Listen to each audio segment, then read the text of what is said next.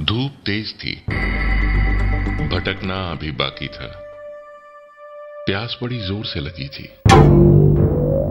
सूखे होंठ अब जीप फेरने से भी गीले नहीं हो रहे थे।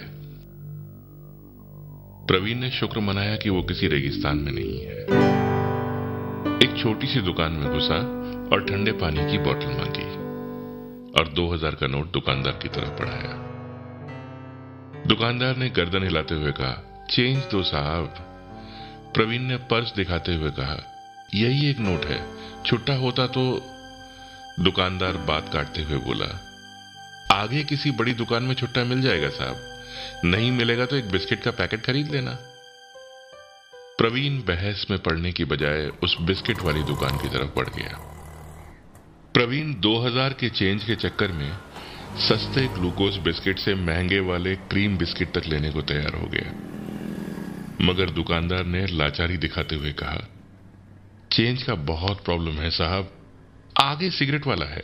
दुनिया भर का चेंज रखते हैं ये लोग। एक डब्बी ले लेना। खुशी खुशी चेंज देगा। तब तक हम आपके लिए बिस्किट रेडी रखते हैं। प्रवीण बोला, मैं सिगरेट नहीं पीता। दुकानदार बोला, अरे तो किसी दोस्त को गिफ्ट कर देना, दुआएँ देगा। सिगरेट वाले ने भी चेंज की बात सुनते ही जैसे धुआँ छोड़ दिया।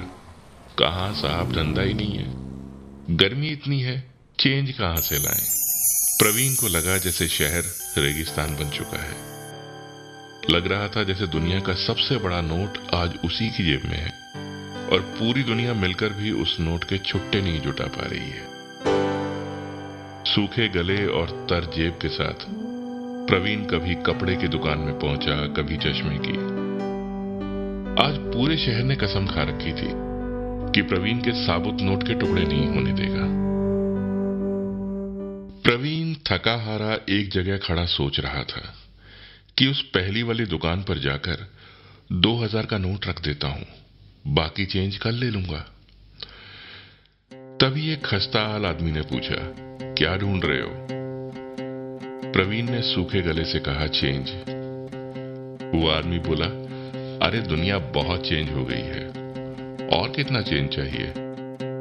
प्रवीण संभलते हुए बोला, नहीं, पानी। वो आदमी बोला, ऐसा बोलो ना, आगे पानी की टंकी है, उधर जाओ। प्रवीण फ़ौरन उस तरफ़ चल दिया, पानी पिया।